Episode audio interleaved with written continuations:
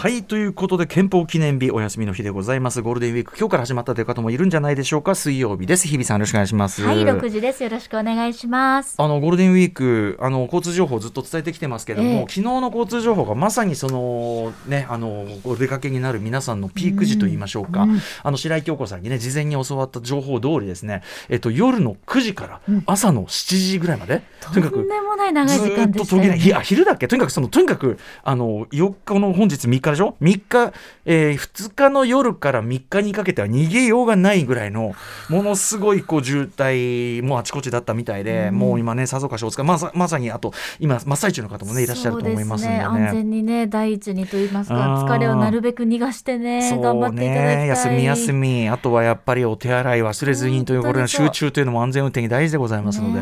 うんということですよ。そんな中あのゴールデンウィークもねあの東京のあちこちもまあ本当に観光客も特に海外から世界からのお客様で本当に賑わっている。本当赤坂もすごいです、ね、赤坂もそう。赤坂何しろここのとこずっとあるあのスノーマンのねあの展示があってこれにもう皆さん本当に朝から並んでらっしゃるすごいよね時間待ちだったそうですよ。へえもう皆さんずっとね。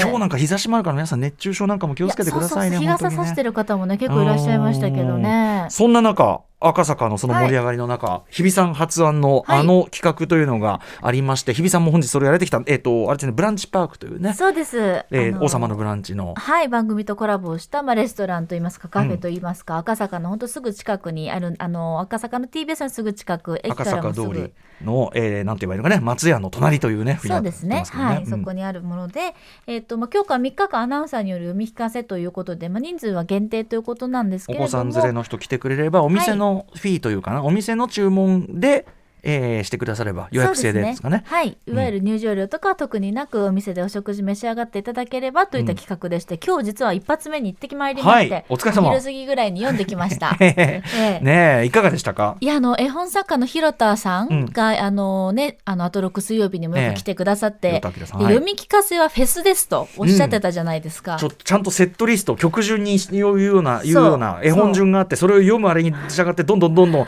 あの客,、まあ、客というかオーディエンスことえー、こお子さんの子供たちが子供たちのテンションが上がっていく。結構ね親もやっぱレスポンスあるんで、はいはい、子供だけじゃないなっていうのがちょっと実感なんですけど、うんうん、もうまさにフェスでフェス私与えられたフェス時間30分 ステージ時間、はい、30分だけだったんですけど子供にとって30分って結構長いじゃないですか、ねねね、どうしようかなって正直思っていて、ええでどんなこうステージなのか、うん、箱なのかっていうのもあんまりちょっと実は分かんないままに当日を迎えまして、そしたら今回はそのあのブランチパークって大きなモニターがあって、うん、本当に9面ぐらいの、うんうん、大きめのモニター9面ぐらいの結構大きくて、はい、まあ、そこに絵本のページを映し出して。これいいね。これブランチパークの施設としてだったら要するに読み聞かせ企画にばっちりな店だったってことですよね。そうなんですよ、うん、それをですね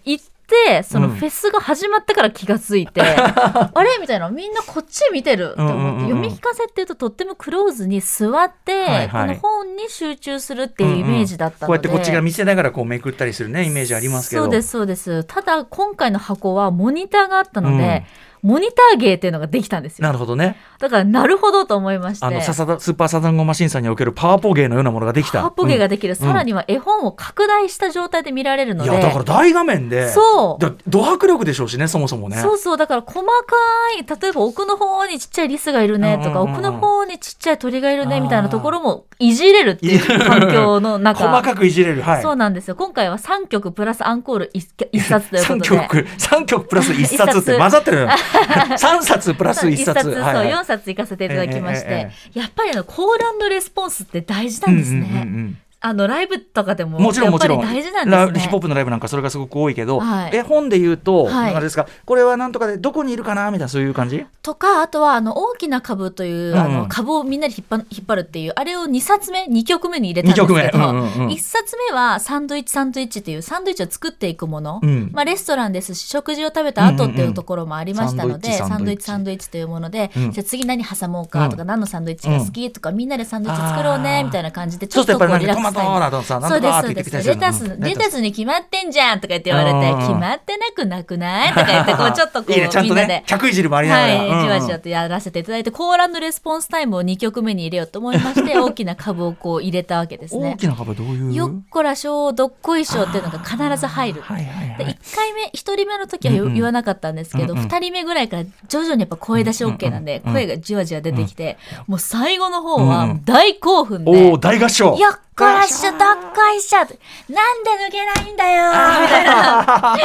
そうそうそう、これでいけるなと思いまして。うんうんで、まあ、3曲目にグリッとグラを入れてみたんです。親もやっぱり思い出のあるかなり名作なので、ねうんうん。でグリッとグラでその拡大モニターを使い始めて、はい、このみんな知ってたのでモニターをこでこう、ここになんとかがいるねとか、カステラこんなに大きい、ね、あれ細かいのね見どころがありますから、はい、だいぶちょっと長編になりましたので、はいはい、そのなんかちょっと熱が一瞬ちょっと収まっちゃったので、うんうんうん、最後最後もう一上げ。アンコールとして、うん、金魚あごめんなさい金魚を、うん、なんだっけなちょっと待ってくださいよ。金魚を見つけるっていう絵本がありまして、これもかなり有名なものということで、うんうん、結構子供たちこれ大好き大好きっていう感じで来たみたいな。そうそうそうこれ知ってるみたいな。イントロイントロで来た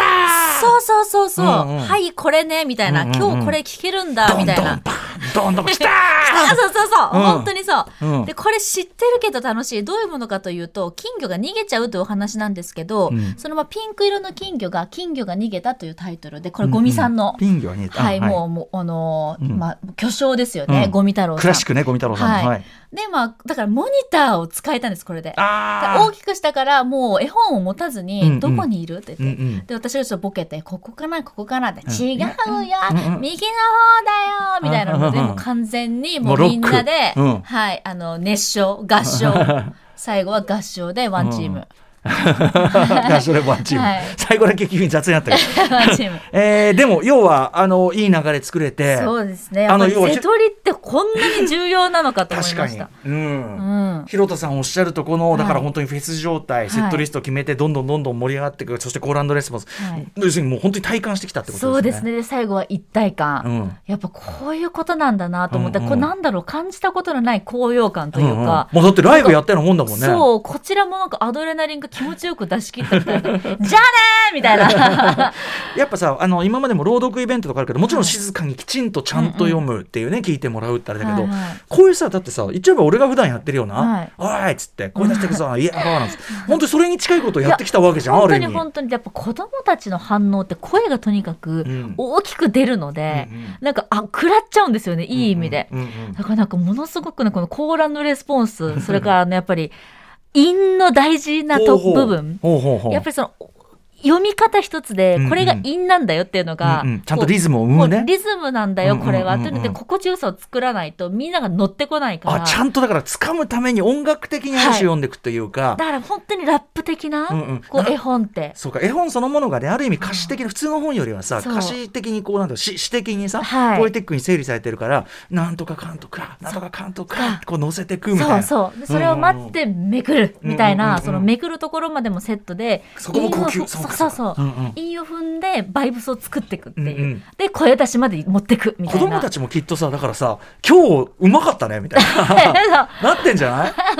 一体感あったねみたいな、うん、今日ちょっと盛り上がった。いや多分ほらいろいろ読み聞かせてね例えばあの保育士の方とかやってるのが、えー、今日はやっぱさすが違うねみたいな。やっぱアナウンサー違うねっつってね。いやいやいや。でちょっとやっぱいじりも入れながらっていう いじりをちょっと「えー?」とか「お兄ちゃんそれは違くない？お 本当だ」とかってやったりとかして。そうそうへえ見たかったなそれ、ね、いやいやなんかすごくこういうことかと思って、うんうんうん、こう絵本の読み聞かせやフェスというのは、うん、広田さんの言葉を体験できたので、うんうん、とても楽しかったです。実は熊崎さんも午後、今日今日の担当だったんですよね、はいはいはい、ですからぜひ月曜日の感想も聞いてみてほしいなと思います、ね、彼はまさにそのねお子さんに向けてやってる側だからそうです普段からやってる人だからね、はい、きっとねどういうふうになるのかってことですよね、はい、いやライブでした完全に。へということで今日は、えっと、3日から始まって345と、そうですね。3、4、5と2日間2回分、うん、もうちょっと受付はね終了しちゃってる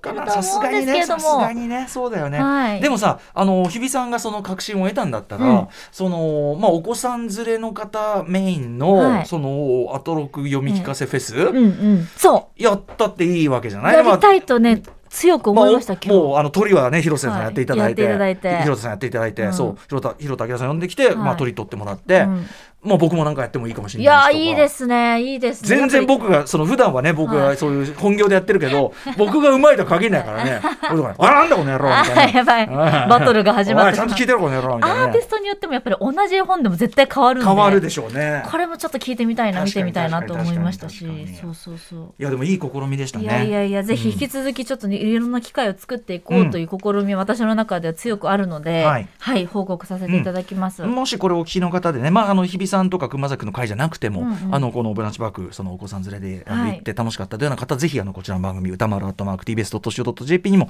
報告メールなんかもね、はい、お待ちしておりますのでよろしくお願いいたします。そして歌丸さんからも。はい。あのゴールデンウィークあの、はい、耳寄り情報みたいなものをねはい。あのいろいろお届けしたいと思っておりますので、はい、えー、まずは番組始めてみましょうか、アフターシックスジャンクション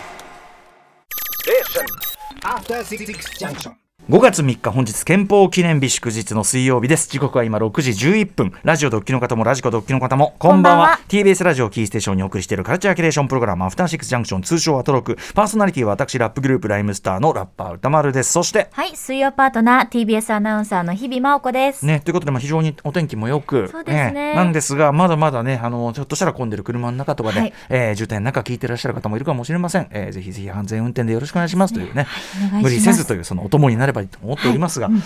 であのー、いろんな皆さん行楽地が非常にこう何年かぶりに盛り上がってるという中でですね。私もあのここのところちょっと告知がねいろいろ重なっても何が何やらという感じかもしれません、はい、6月21日ライムスターのアルバム出ます、ね、オープン・ザ・ウィンド出ますよとか。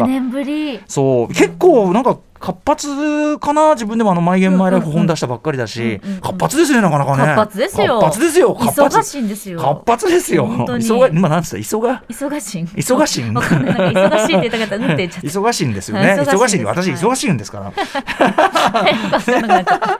でですねちょっとあのお知らせ事というか、あのもし皆さんご都合とねなんかご興味のあのタイミングが合えば、こんなのいかがですか？ということをちょっとお知らせさせていただいてよろしいでしょうか？お願いします。まあ私もう今や半ばライフワークとなりつつありますが、うん、えー、映画監督森田義満さんね、えー、2011年にお亡くなりになってしまいましたが、えーまあ、家族ゲーム等々で皆さんご存知でしょう、えー、森田義満さんのまあ非常に研究というのをしまして、えー、森田さんの奥様でありプロデューサーでもある三沢和子さんと一緒に森田義満全映画という分厚い本を出したりしたと、うん、でまあその研究のせいまだまだこういろいろ続いている上映とトークショーなんかやるたびになんか新たな発見がいっぱいあったりするんですが、えー、守田義満70祭りとかって70歳、まあ、森田さんがあご存命だったら70歳だったということで2021からやっているこの企画、まだまだまだ続いておりまして今もうすぐあれですよねパリでねパリの上映会、パリだよね、もうすぐだよね、もうすぐパリの上映会というのが、あの森田義満さんあって、それあのぜひちょっと三沢さん行ってくるんで、で僕、そのパリでのその初めての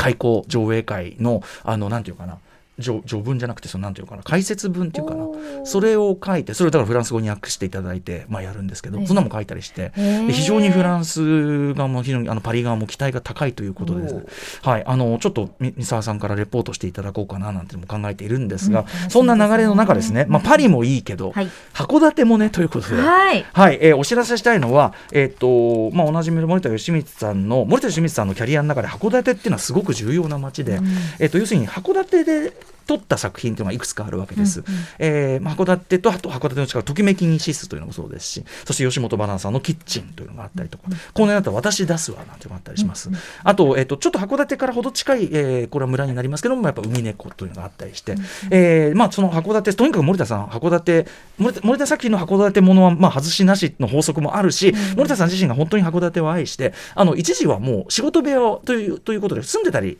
したみたいで、そうだったんです、ね、はい、そんぐらいだからすごくこうゆかりの土地も多いわけです。当然ロケ地もあるし、うん、森田さんが愛したいろんなお店みたいなのもあったりするわけですが、うん、そんなゆかり深い函館で、えーと、まず6月10日にですね6月10日のこれは土曜日になります、えーと、キッチンという先ほど言いました。吉本真奈さん原作、うん、えー、の、まあ、キッチンのですね上映会トークイベントというのをまずやります。それに私の歌丸と、えー、三沢和子さん、えー、出るわけですけどもこれね場所が面白くって、えーとカフェえーと、カフェデリえー。と、マルマルゼンというお店で、このお店あの要するに森田さんと非常にゆかりが深く森田さんのなんていうのそういう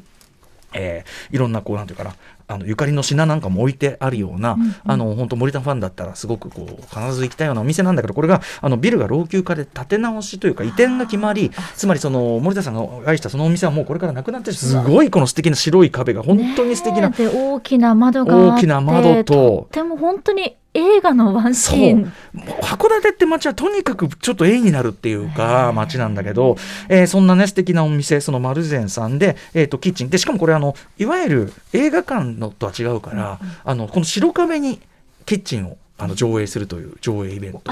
この、えーと、マルセンさんの白い壁マルセンマルセンさん失礼しました。がスクリーンになるってことなんですね。そういうことですね。えー、すごい。で、えっ、ー、と上映後にまあまた例によってトークショーとかやるんですけど、うん、まあこういう感じの距離感で、まああのいわゆる本ちゃんの映画館ではない、うん、その代わりその、えー、まあ飲食なんかもできるような場ですし、うん、なのであの普段のトークイベント以上にまあお客さんと近い中で、あのちょっと長めにというか、もうざくばらに私もやらせていただこう。アットホームな感じで。あとあの当然あのサイン会なんかもやろうかなと思ってますんで、いいではい、あのー、ぜひちょっとあのお越しになれる方お越しください。うん、ちなみにこれですね、えっとスペシャル特典として、はい、これ森田監督一押しのお店清流軒というですね、はい、これ現在は不定期営業であってラーメン屋さんなんです。なんだけど、えっとイベント予約時申し込みいただいた方はこれなかなか食べれないらしいんだけど、あの有名な塩ラーメン、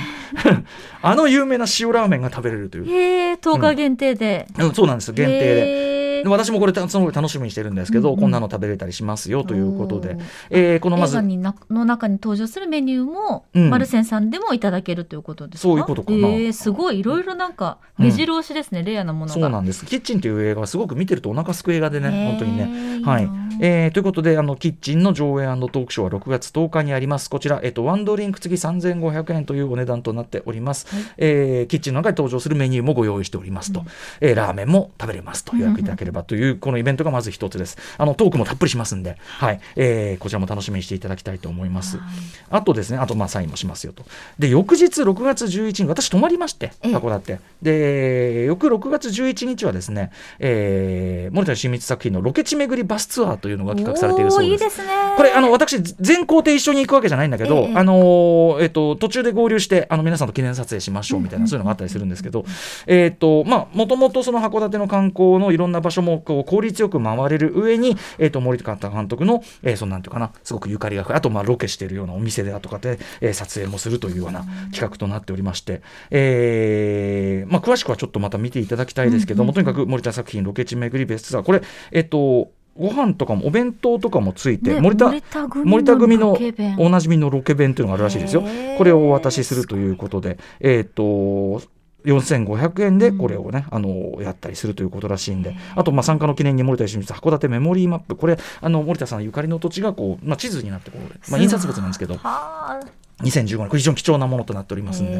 えー、で、私も途中で合流して、皆さんとぜひ記念撮影とかしましょうか、みたいなことにはなっておりますということで。これ、土曜日だけとか日曜日だけとかも可能まあいい、いいんじゃないですか？はいはい。どっちかだけもいいんじゃないですかね。というせっかくだったら両方ね、2日間どっぷりっていうのもいいですね。そうですね。まあ、だから、この季節やっぱり函館めちゃくちゃいいと思うんで。そうですよ。だって今一番いいって言ってもいいんじゃないですか？そうなんですよ、ね、暑くなる前のね。はい。あの函館っていう街は本当に今行かれた方分かると思うけど、まあ、とにかく街はものすごくかっこいいんですよね。あの広いし道も広いしでねあのこう路面電車走ってて、で建物とかもすごいかっこいい建物なんだけどやっぱね人口密度がそれほどじゃないっていうか、あんまりこう人いる感がないっていうかなんか街全体がセットっていうか。すごいなんか感じもするような超かっこいい。だから森田さんのやっぱ映画の空気感温度感みたいなやっぱ合うっていうのはすごいわかるし、はい、私もその,、えっと、その森田さんの作品あここでこれ撮ったんだみたいなのね行くのも楽しみにしておりますしぜひご都合合う方6月10日の上映会トークイベントキッチンですね、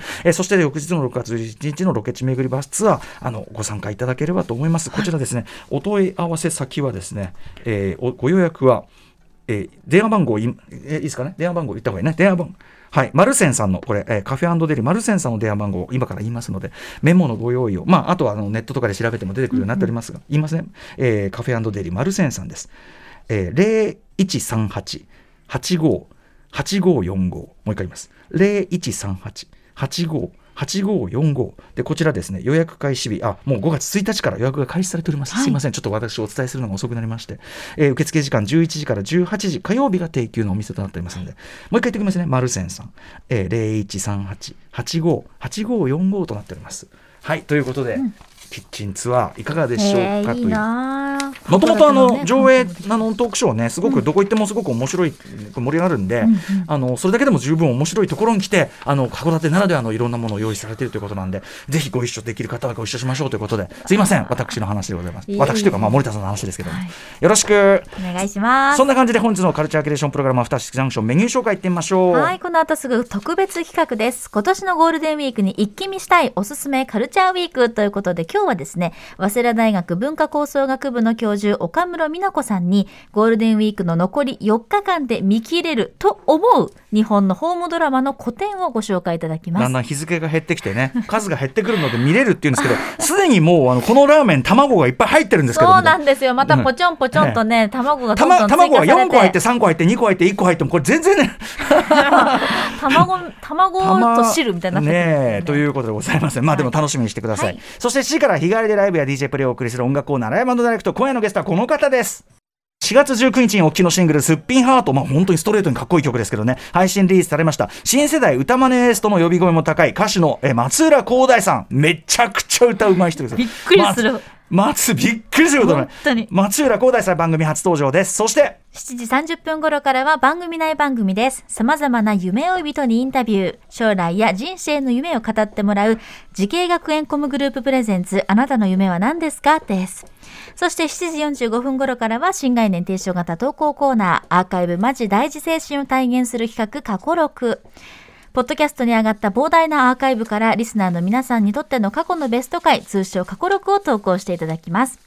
そして8時台の特集コーナービヨンドザカルチャーはこちらです。リスナー投稿企画もう許してはおけない。私何度も言いましたよね。今年2月1日にお送りして大反響を巻き起こした投稿企画。例えば焼肉屋さんのライスは一体何をもって大中小なんだ。生ビールのジョッキのように全国基準を作ってくれ。あるいは日本酒の甘口辛口という表現。日本酒は甘くも辛くもない気がするぞとか、まあ、私がしつこく言ってる DJ ポリスの中に DJ 要素は一切ないのだから MC ポリスと解明すべき。等々要はいい加減このような状況は改善すべきだ。もしくは社会的そういうな社会的正義。もしくはその社会的正義に見せかけた恨みつらみ。えこれをできるだけバイブスが悪くならない文面で送っていただくという企画でございますます。はい。皆様からのお便りまだ間に合いますって何度も言いましたよね。ということで宛先は歌丸アットマーク TBS.CO.JP までですがもうすでにかなりの量を送っていただいているということで、ありがとうございます、うん、まだまだ募集しております。懸命にもう許してはいけないもうゆると書いて送ってください。略称もうゆるでございます。はい。そして番組への感想や質問リアルタイムでこちらもお待ちしております。アドレスは歌丸アットマーク TBS.CO.JP まで読まれた方全員に番組ステッカー差し上げますということで参りましょう。それではアフターシックスジャンクション行ってみよう。えアフターシックスジャンクション